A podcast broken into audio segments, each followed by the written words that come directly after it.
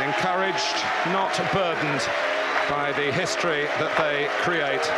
They know what is expected of them. They are Manchester United.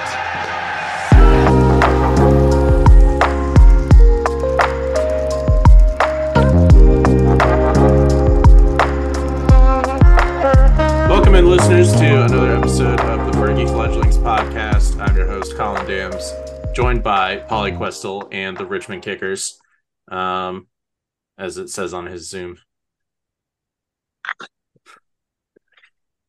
I can't get it to change. I signed up for my Zoom account through work, obviously, during the pandemic when we were doing all press conferences remotely. So I guess that is my name.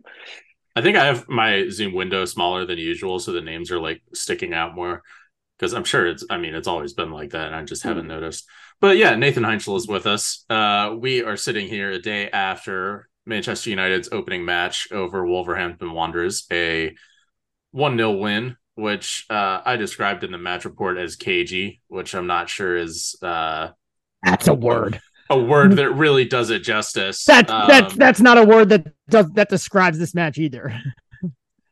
I mean, in the sense that I would say a cagey match is one where both teams are like afraid to go forward, afraid to take risks, unable, very calculated. To go forward. And this was like every time you had the chance to go forward, everybody did barrel forward. Yeah, but they were not good at it. No. Well, that's a whole other thing. Yeah. But like, you knew Wolves wouldn't be good at it. They're not good. And somehow they looked better at it, at least for the first half, than the first part of the second half. Well, the first half kind of too. They did have that one chance, but yeah. I mean, who of you wants to go first in picking at the meat of this game, if we can call it that? I'll let Nathan go first.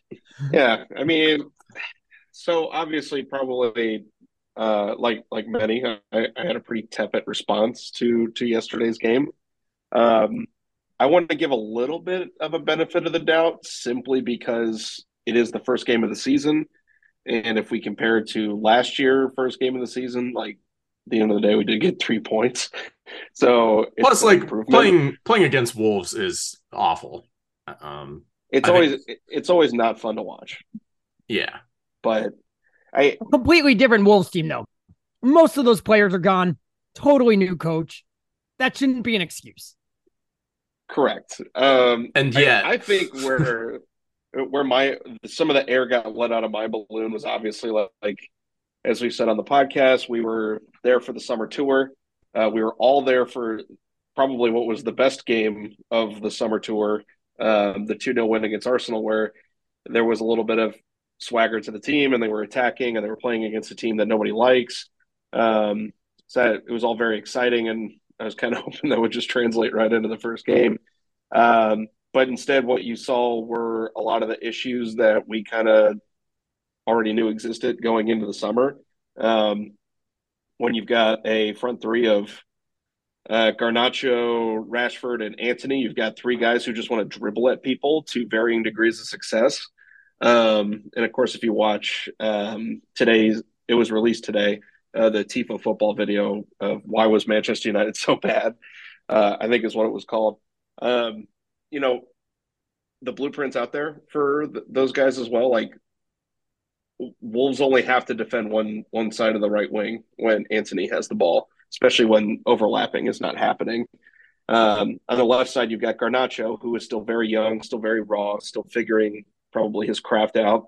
And again, there was like kind of a mismatch a little bit on some of the overlapping as well. So you've got unsupported wingers. They weren't getting the ball forward very well. And Wolves were doing a really good job of, when United were trying to play with the ball, pressing them and getting them into, unfavorable positions. They wanted like Wan-Bissaka to have the ball. They wanted Raphael Varane to sit there on the ball. Lisandro Martinez to sit on the ball. So I think it's a place to build from. I mean, at the end of the day, they did get the win, which is important. And maybe this was I think everybody can just sit here and hope that this was just like, hey guys, season started, and you know that doesn't repeat itself going into next week at Tottenham. Yeah, I mean your point about it seemed like they got what they wanted with how much the defenders were on the ball. Wan-Bissaka and Varane obviously were the ones who ended up creating and then scoring the goal in Varane's case. But I think it was a case for most of the match, at least, of the midfield not really like working in sync. All right.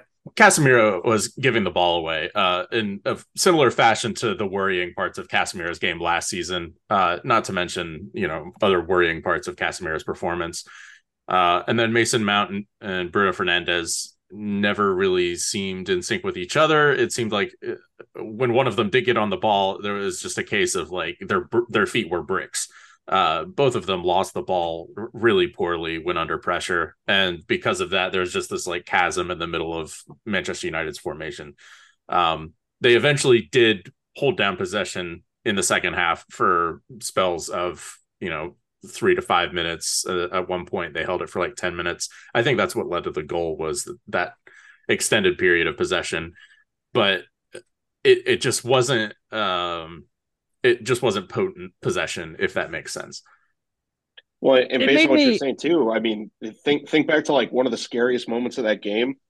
Thank God Harry Maguire wasn't on the field, because he would have been scapegoated for it. But there was that Lisandro Martinez is already on a yellow card, and he's in a situation where he's like, "Oh shit, I've got to let this guy go by me."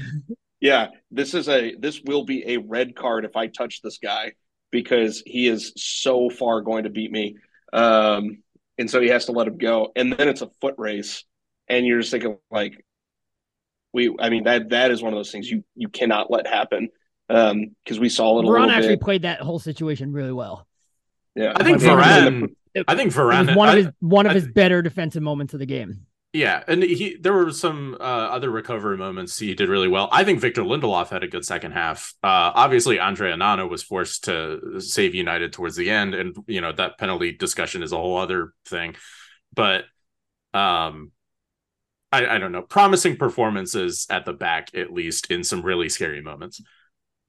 I completely disagree with that, but we'll get there. This game made me think of two different games. Actually, both of them were in the second game of the season. Southampton away 2 seasons ago, right before we signed Cristiano Ronaldo, 1-1 draw. And the 4-0 loss to Brentford last season. In that loss was like, yeah, the player, like, there have been some catastrophic mistakes here and bad performances, etc., but also, like, are you putting your players in the position to succeed?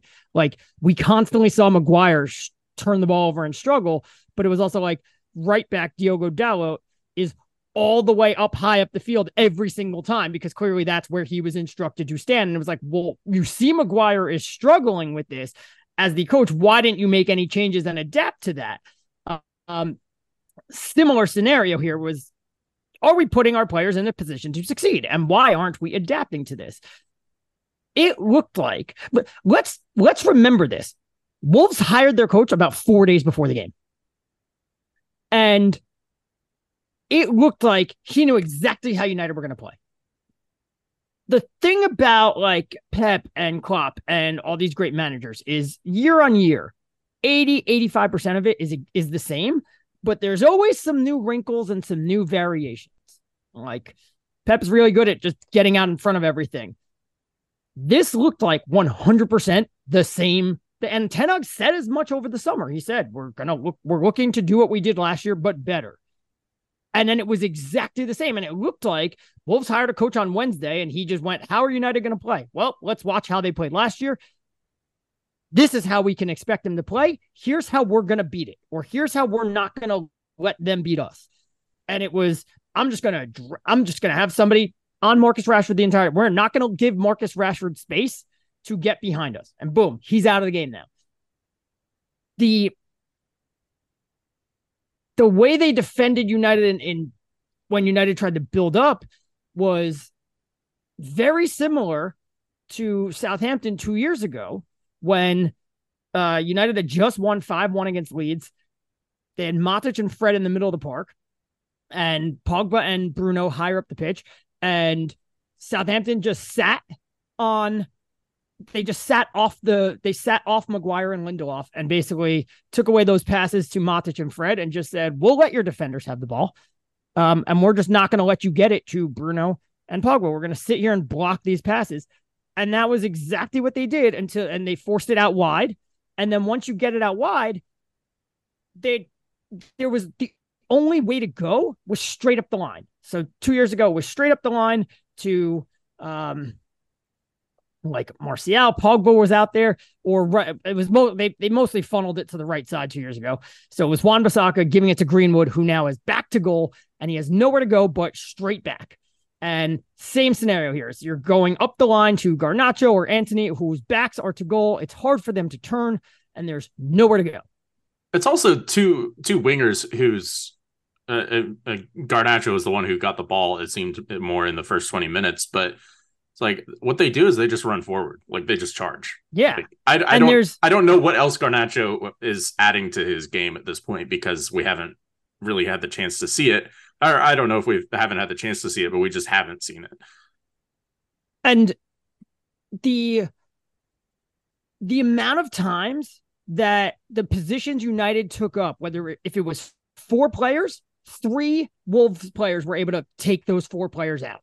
Or if it was three United players, two Wolves players were able to take them out. And constantly, Wolves were able to get these numerical advantages when they had a numerical disadvantage, which gave them extra men in other places.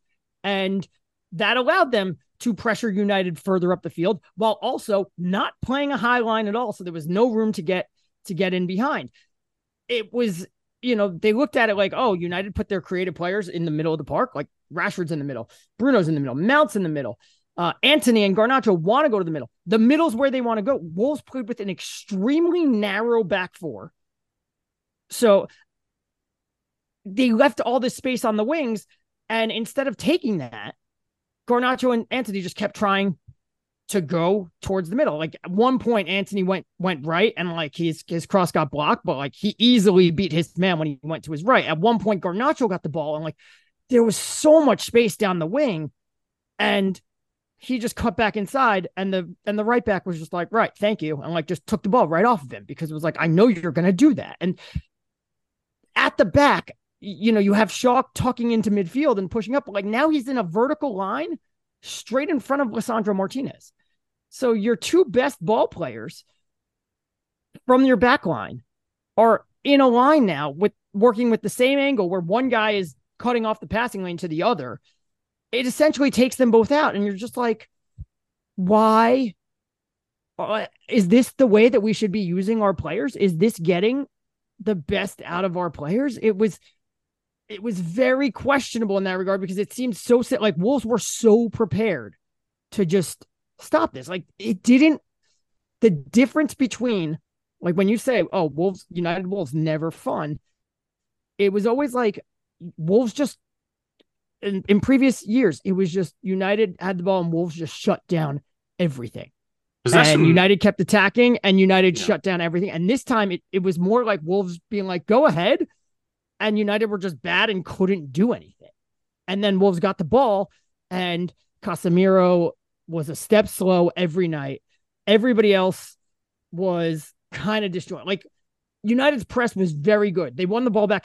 They won the ball high up pitch 16 times, which is an amazing number. They turned that into three shots. That's a horrific number, horrific proportion there. And when they didn't win the ball back, it went the other way real quick. And the amount of times that Wolves just walked right through United was an astonishing amount. Yeah, a big difference from those previous Wolves terror ball games is the possession obviously was, vastly in United's favor, and they just couldn't hold on to the ball yesterday. It was pretty much 50-50 possession. Wolves obviously... The second half was all Wolves. Yeah, except for that one period where I think United did end up scoring, but that was after like 20 minutes of being able to do absolutely nothing against Wolves' midfield.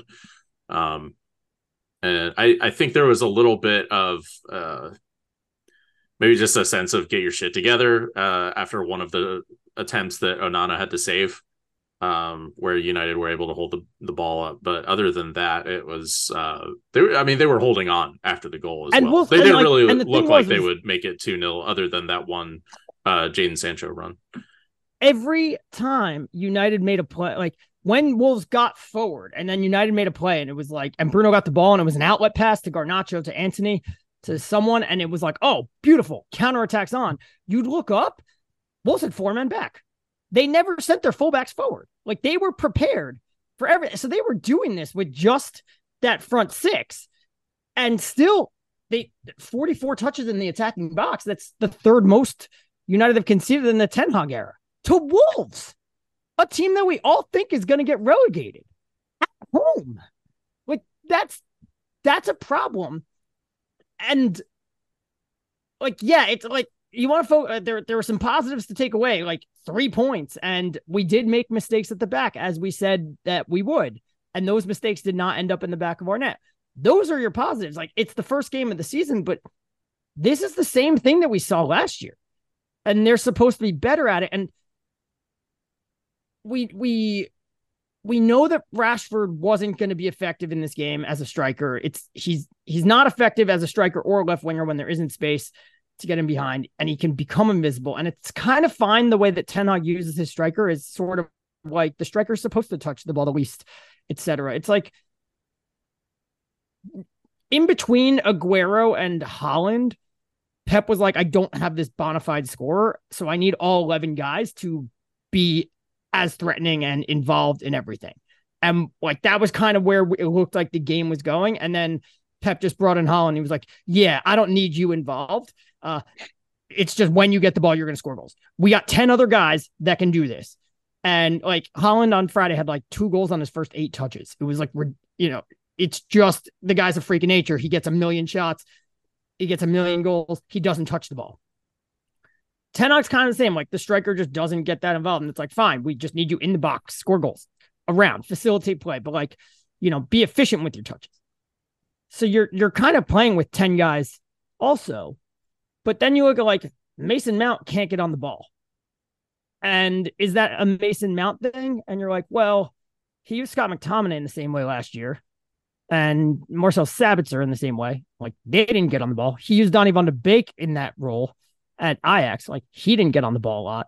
And it's like, that seems to be like, you seem to play with this role where there is a midfielder who's out there, does a lot of defensive things, doesn't get on the ball particularly a lot. And suddenly it's like, well, now you're trying to build up and play with 9 guys. And that could be problematic.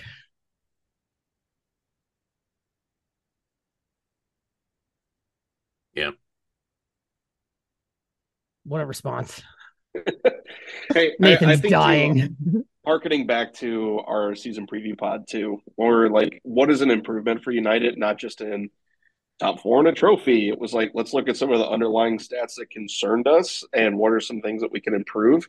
23 shots given up to Wolves to United's 15, with 6 shots on target to United's 3.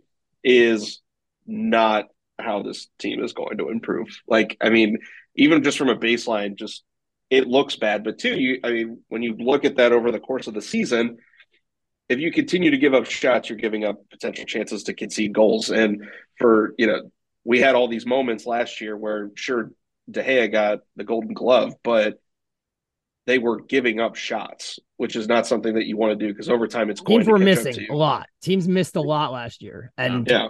And that was like, Andre Onana made the saves that Andre Onana made were saves you expect a goalkeeper to make. There was nothing really spectacular in there. It's like you conceded 23 shots against a bad Wolves team. And the reason that it ended 1-0 is because, well, yeah, you don't like Wolves are bad. You don't expect them to finish all those chances, but you can see 23 shots to City. Better team, it's going to be a better team than this. Yeah, you can see 23 shots to City. You're conceding 11 or 12 goals. City won't even take 23 shots because they'll just be passing the ball around that much. But You faced a better team, a slightly better team than this, who just stays organized. Like they'll do the exact same thing as Wolves, pick you apart on the break, and they'll finish their chances. Like, yeah. I mean, this is as good as Wolves were, and the commentators were right in, you know, praising them. They're still a team that doesn't really know how to score goals. I mean, they were awful at scoring goals last year. And there were crosses where Pedro Neto would, you know, I think he pressed Shaw one time, won the ball in space, and then had nobody to cross to. There were a lot of dangerous situations they could have taken more advantage of, where they just didn't. And they were created because United was sloppy. If they do that against Tottenham, I'm a little more worried than against Wolves. Even though Tottenham no longer have Harry Kane. You do that against Tottenham, it's still R9. You're going to be in a lot of trouble. Like this Tottenham game has now become much dicier. Again, look, you do this against 14 other teams, you're going to be in a lot of trouble. Like, it was so easy for Wolves, and this wasn't a case of like Wolves came in and stamped their authority on the match and took the match to United. And this was just a case of United were not good and Wolves weren't forcing them into mistakes. It was just, we're making them. And Wolves at one point, very early on in the game, someone just ran by Casemiro, just ran by him. And it was just, that can't happen. And when you run by Casemiro, there's nobody there. There was at one point, they brought it out from the touchline, and they should have been in trouble, and they weren't. They just brought it out from the touchline, and Cunha, was that the striker's name? Yeah, Mateus Cunha. Yeah, Cunha kind of dropped deep to show for a pass, and they made the pass to him. It got through very easily. Raphael Varane stepped up and followed him into midfield because there was nobody else there. And Cunha, with his first touch, passed it out wide and then just made a run straight and just ran right by Varane and Martinez. And they played the ball into him, and he got a shot that he just narrowly missed. And it was like, Raphael Varane should not be allowing a player to just run by him like that. Lisandro Martinez had to come off at halftime, because he should have been sent. He basically said he jumped out of the way on that play that Nathan was talking about because he went in for the most reckless, dumbest challenge 13 minutes in the game. Oh, right. That got him booked. Wait a second. I can't do this. He really wanted to. Look, that short fuse tweet, it's not wrong, but, we love him for it. That's why he's the butcher. It's just why are there so many Arsenal fans? That's like the club of Martin Keown and Jens Lehmann is worried about the goalkeeper and center back being aggressive, and just worry about United, worry about Arsenal. Stop watching every United game and live tweeting that game. I don't know if this is bad podcasting or not, guys, but I'm personally not interested in talking about whether or not it was a penalty or not at the very end of the game. No, we don't. However, have to talk about it. I do want to bring up how funny this tweet is from the Google score updates. I've just got the match recap pulled up, and the live match commentary, 90 minutes plus 7. Controversy. No penalty is the decision. Wow. Onana is very lucky. Where's the lie though? Controversy. I'm going to just start tweeting that. Yeah. They came back. It's like that was a stone cold penalty, right? Like, yeah. Yes. Okay. Yeah. Cool. Tim Howard was also not wrong, and that goalkeepers do get away with that more than they should in situations where they shouldn't. But yeah, that should be a penalty. I mean, all the commentators looked at that, and they were right away. They're like, if that's not a penalty, they're like, I don't know what it is. And I was like, yeah, like you the ball was gone, and you came and popped him in the face. It's as clear as can be. It took 5 minutes for the Premier League to apologize. It wasn't even like the scenarios last year where it took a month.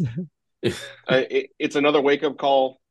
United's got to be on their P's and Q's now because they know people are going to be looking for it. So. Yeah, Onana needs to be wary of that. That kind of goes to the it kind of goes to like how the game was playing out in the second half of what did we put our players in the best position to win? Because Ten Hag made, all the people on Twitter have always been like, oh, they need more control and they need to find this midfielder to settle things down. And that's the key to a Ten Hag side and everything. Is last year when United were 1-0 up, 2-1 up or whatever, in the second half of games when teams would come and attack you more, like they became a lot more counterattack. And Ten Hag would be like, yeah, no, we're going to counterattack on you. And that's how, and he spoke about it. Like, we need to find that second goal. We need to find that third goal. Like that month of January, like when Rashford ran up his goal tally, a lot of them were late goals when United were already 2-1 up, 2-0 up or something. When Pellistri was playing well, etc. Like Garnacho scored in that front. Like a lot of it was they brought on Fred, who like added to the chaos, and they were very good going forward. And Ten Hag like sort of made comments about it over the summer. Like, yeah, that's what we're going to continue to try to do. Like tactically, like we're not doing that. Except you've now lost Fred, and you're bringing on Christian Eriksen, who like is kind of a slower control guy, but also not a defensive guy at all. So you like, if you get the ball back, Christian Eriksen's going to try to slow it down and give you some control, but it's harder to get the ball back because he's such a defensively huge downgrade to Fred. And right. The rest of your team, especially when you bring on those subs like Sancho and Pellistri, like those are guys that are looking to go. And then it speaks to like at the end of the game, you bring on McTominay in place of Rashford, which is the old Fergie thing of like, well, that's one fewer guy that we're worried about running back the other way. And that allowed Wolves to throw more bodies forward because you're just pinning yourself deeper. And it's sort of like the way that this squad is built continues to not make a whole lot of sense. I would say though, I think the Eriksen and Sancho substitutions were positive in the way that they did sort of slow things down. I thought the Sancho and I think it Pellistri subs made sense. I think it stopped working after the goal, particularly Eriksen. I do think Sancho was the right player to add into the mix. Pellistri, I feel like I barely remember him getting more than a couple moments on the ball, but for the last 10 minutes and then 7 minutes of stoppage time, I mean, getting on the ball and going forward wasn't really the objective. Sancho always made sense to come into the game because it was clear Garnacho didn't have it. And Garnacho, right. Part of that was because I'm constantly trying to cut inside. I'm not going to go and take it down the touchline. I'm constantly trying to cut inside against a narrow team whose midfielders are also back and waiting for me to cut inside. And that would work if we have a fullback that overlaps. And Luke Shaw is a tremendous overlapping fullback, but it was very clear. It was, nope, you're going to park yourself in midfield next to Casemiro. You're not overlapping. So Garnacho was on an island on that left side, and it was like, you can't handle this. It made sense to get Jadon Sancho on, and that would also help with the ball progression and getting the ball into the box. And it did. Like, nobody... When Garnacho goes forward, he's like, it takes him a while to be like, okay, fine, who's with me? It's like, because he just goes. I mean, there were some times where he dribbled into like two or three people, and obviously lost the ball in those situations. Whereas Jadon Sancho, I feel like as soon as he starts running with the ball, he's like, okay, who's with me? Right, and I believe Sancho led the team in like getting the ball into the box, and he only played however long. I can see the argument for Christian Eriksen over Mason Mount. Mason Mount wasn't doing anything on the ball, but you lose something defensively. And like Mason Mount was pushed high. Are you dropping Eriksen deeper again? Like defensively, Eriksen is he's got no legs either. I said Pellistri should come on simply because again, like Garnacho, Antony coming inside. And Wolves were sitting in the inside, waiting for you to come inside. And the fullbacks were not overlapping. So I was like, just get Pellistri on because he'll hold width on the outside. Like he'll actually stay wide And that will give you some other dimension. At one point in the first half, Lee Dixon was just like, I don't understand why United have yet to try going outside and then trying to get the ball in the middle. They're like, there's so much space on the outside and all they're trying to do is just go up the middle, and Wolves are just packing the middle and sitting there and it's not working. So that's why I figured get Pellistri on. But again, Pellistri's not going to be known for his defending. So when you're holding on to a game, given those players, the best defense is probably score a second goal. And in which case, when you win the ball back, you need to be able to launch those players forward. You've got Pellistri, Sancho, Rashford. Let them run. But you got to win the ball back, and you got to get it out to them. And it Christian Eriksen doesn't seem to be the guy to do that late in the game. Not to mention, a couple, there just seem to be players who, want to get it forward and want to counterattack and run, and then players where it's that doesn't suit them. So why, but you sign them anyway. And there's players here where it's playing with the ball at their feet. They're not going to retain possession very well. And there's a lot of mismatched parts on this team. Yeah. It's going to be interesting to see how having a number nine who is simply available could. But also a number nine who thrives on the counterattack. He's a counterattacking number nine. Yeah. It seems like Antony Martial is going to be the one who comes back. Yet. Yeah, Antony Martial is going to be the one who comes back first, it seems like. They said several weeks for Rasmus Højlund, although the Cincinnati Bengals said several weeks for Joe Burrow, and he's already sprinting again, so who knows. Hey, Chelsea want to loan us a central midfielder? They only have, three now. I don't know how quickly... last year I would have said Martial walks back into the side as soon as he's fit. I don't know how true that is this year. I don't think he trusts Antony. I don't think Erik Ten Hag trusts Antony Martial. I think he trusts Antony Martial. I just don't think that Antony Martial exists. I don't think Antony Martial trusts Antony Martial, and it's just a different player.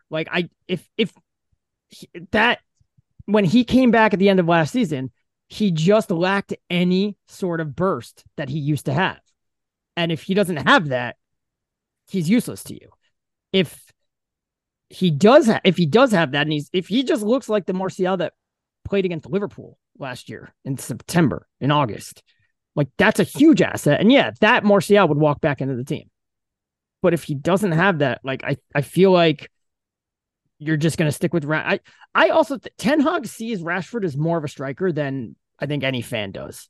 And part of that I think is the defensive stuff, because he doesn't do anything. He doesn't work hard defensively. And it's also don't waste his energy making him do defensive work. Let him do the striker's job, which is the simplest job in the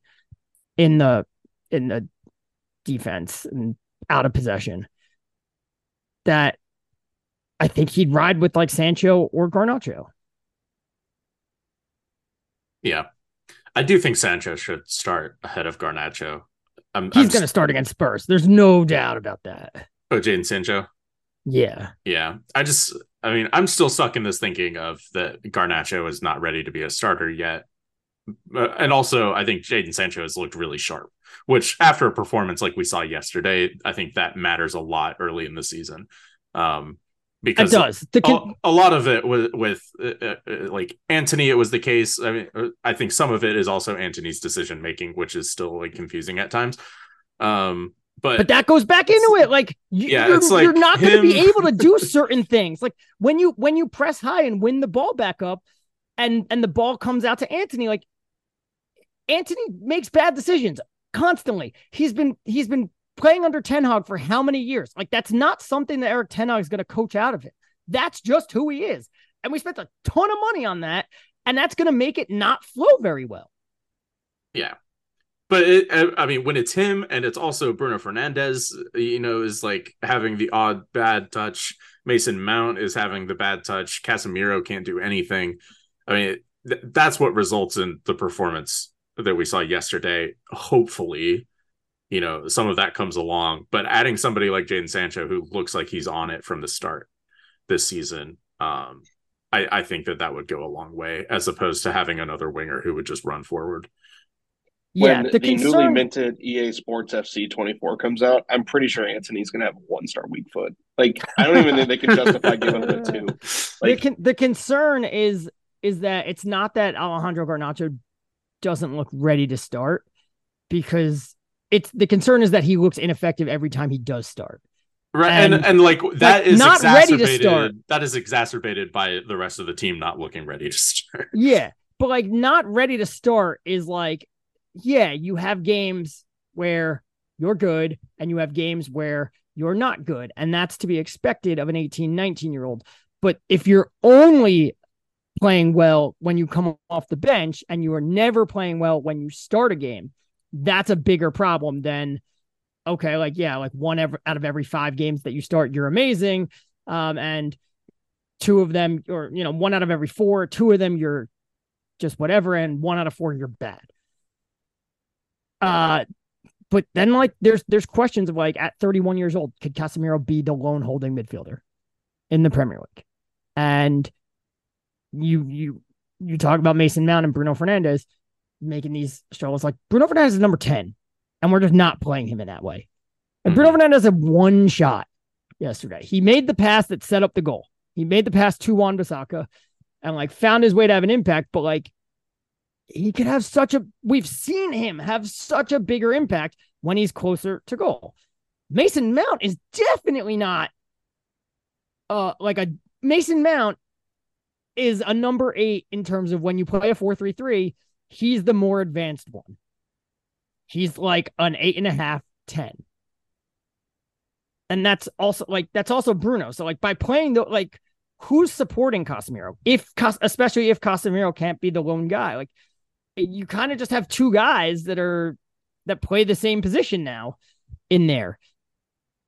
And none of these 3 are players who are going to like, or have ever been known for keeping control of the ball and keeping their possession and playing it safe and everything.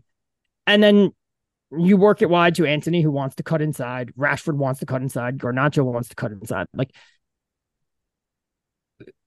but now you don't have overlapping fullbacks. Like, it's just a lot of things that when you look at this is what Erik Ten Hag wants to do, you go, okay, yeah, that makes complete sense. But then when you go, these are the players that he's going to try to do it with, you're like, why? Why are you trying that with these players? Right now, it's like watching a Looney Tunes cartoon where, like, water's coming in through a hole, and you plug the hole, and then water comes out from another spot. So then you unplug from that hole to plug up that hole, but then water's coming back through that hole again. Gotta buy more plugs. Or just that dude on TikTok who rakes the leaves off of the drain. The problem. Here's the problem with that. Any more plug? Nobody's sell Maguire because they were like, oh, we're going to sell Dean Henderson easily, and then Nottingham Forest was like, actually, we don't want him, and Harry Maguire doesn't want to leave. And I definitely tweeted out yesterday, West Ham Scott McTominay is subbed into the match, so I'm gonna probably pay for that one. West Ham made one inquiry. Didn't even negotiate on it. They immediately turned around and went, all right, we'll pay you for James Ward-Prowse, and immediately went to I think Nottingham Forest, and we're like, how about that midfielder? Like that was I think it was Casey who tweeted, like, this is the clearest example of not even worth it. Our valuations are so different. Yeah. Yeah. Like, this player is not worth the money that you are asking for, so we're just going to get somebody else. Yeah. Not saying yes to the 30 million for McTominay. I think the Maguire deal is obviously more complicated because of the wages he is on. Well, he's come out and said he never had an agreement with them. Right, and he probably Sorry, he didn't say that. That is the latest report. So all the previous reports were, personal terms have been approved. Maguire's keen on the move. Maguire's willing to make the move. It's about working out a price. Then they worked out the price. They established 30 million, and it was just okay. Now it's just about the exit strategy. is he going to get the money that he's owed? You know, the difference. Well, he was always going to have to get paid off to some degree. Yeah, which is a very normal thing, which is very normal in this business. Like even Andreas Pereira got a payoff. That's what happens when you have distressed assets. Yeah. Surprise. So it was all about working that out. And then this morning it was like West Ham are moving on. And now the reports that came out a few hours ago have said Maguire never had personal terms. He doesn't want to move. And okay, like you fancy yourself and you want to bet he wants to play for this club. It's very interesting how he's treated a player who backs himself and he's got a lot to lose because he is still an England first choice player. And Gareth Southgate has said, if you're not playing, I'm not going to keep picking you. So he's got a lot to lose, and he wants to play for this club, and he backs himself to fight for his place. And fans are going to hate him, but they would beg Edinson Cavani, who could not wait to get out of here, to come back and play. Played for the badge, Edinson Cavani. Yeah, like Edinson Cavani stubbed his toe and was like, I can't play for 3 weeks. He found every excuse to not play and could not wait to get out of here. And fans are like, oh, we should have more Cavanis. And they're mad at a player who backs himself to get back into this team with a lot to lose. And I will tell you this, is you watch that game yesterday and you watch all three center backs. And if I were Harry Maguire, I'd be like, yeah, I back the fact that, like, I would say I watched that game and I think I would get a chance to play because there was a lot of side-to-side passing on the back line yesterday. I didn't think any of those center backs covered themselves in glory. However, what I will say is if United are going to play like that, Harry Maguire will get trounced. If you let players run that freely, the way that they did against Varane and Martinez and Lindelof, Harry Maguire does not stand a chance. But if you're in Harry Maguire's shoes, I understand why he's like, I'll get a chance. Honestly, I think they should have put him up at striker. I was thinking that at one point in the second half. Just have a big lad to hoof it to if we're going to be playing this disjointed. But you already have Fellaini. West Ham Scott McTominay, Colin, come on. We already have what? Yeah. Oh, I'm sorry. If you want to talk about what Scott McTominay does well, the way people describe him, like, oh, yeah, him like get him in the box, make him. No. They don't say use him like Fellaini. They just describe Fellaini. They say, oh, he's better closer to the box and making runs in and he can shoot. And it's like, and when you need a goal, like go and he'll be a threat in the box. It's like you're describing Fellaini. Yeah. Only Fellaini scored a lot more goals. Just rub it in David Moyes' face that he's not going to have these two players to cross it to, and just spam cross it to him. You know, if you really need a goal. I mean, West Ham.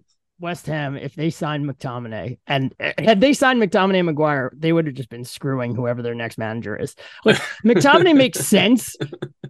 I don't think Maguire made a lot of sense for David Moyes, but like McTominay makes sense for David Moyes. But like, when with you James Ward-Prowse sending in corners to Thomas Suchek. Hi, we've been Harry saying that Maguire for years. I'm sorry, McTominay. I'm sorry, we said that when we signed Bruno, we were like, oh, we got somebody that takes set pieces. Maguire's going to be awesome. Then when we signed Alex Telles, same thing. When we signed Christian Eriksen, same thing. There's more to like. Yeah, but this is West Ham who are actually going to just do that. but look at England. Like commit to the bit. England don't just put it in the box and like Harry Maguire gets up there and wins a battle and gets a, like every one of Maguire's goals, he's wide open. Because they run all these fancy plays that result in Maguire being wide open, ball goes right to him. If you're not doing that, he's not that useful. But like McTominay makes sense for David Moyes, but also not for the survival of West Ham. Yeah. Well, we don't care about that, do we? Price money right. Go Burr. We or I have to wrap this up. But falsely preview for Tottenham, play better. Man, I don't know if I'll forget to like edit this part out where I freaked out because I couldn't see you guys. I have not been able to see Pauly or Nathan for the last like half hour, and it's actually driving me crazy. It's like I didn't realize how important that part of the Zoom that was. That motherfucker doesn't. He's not real. Those motherfuckers are not real. Yeah. So, but I do have to go. And what's your confidence level at for Tottenham game? I mean, it's lower than it was before Wolves. And I haven't even seen the Tottenham draw with Brentford. I've read in articles that Tottenham look a lot more enterprising and forward thinking than they have for the past 3 years, which is not surprising because they literally hired, some of the two of the most rigid defensive minded managers, right. Like probably the two managers who come to mind when you think of that style of football. So right, by getting up and going to work in the morning, they're like, oh, yes. They're starting their day brightly. Right. Oh, let's not forget Nuno in there too. I mean, yes, yeah, Nuno Espírito Santo was sandwiched in between them. So, I would say my confidence level is maybe 75%. I would hope that if things go awry against Tottenham, Erik Ten Hag has the same sense of pragmatism that he did at the start of last season when things weren't quite working out. But he may be, a little more sticking to his guns this time around. I don't know. I mean, obviously, I hope, things work out the way that they're meant to. I'm just not sure what that complete picture looks like after the first match. I'd say I'm at like a 5 out of 10 right now. What my hope is if things go awry, that what going awry is a draw. Yeah, well, I mean, Colin and I spoke about this like 2 weeks ago where we were like, there's no better time to play Spurs away than second game of the season.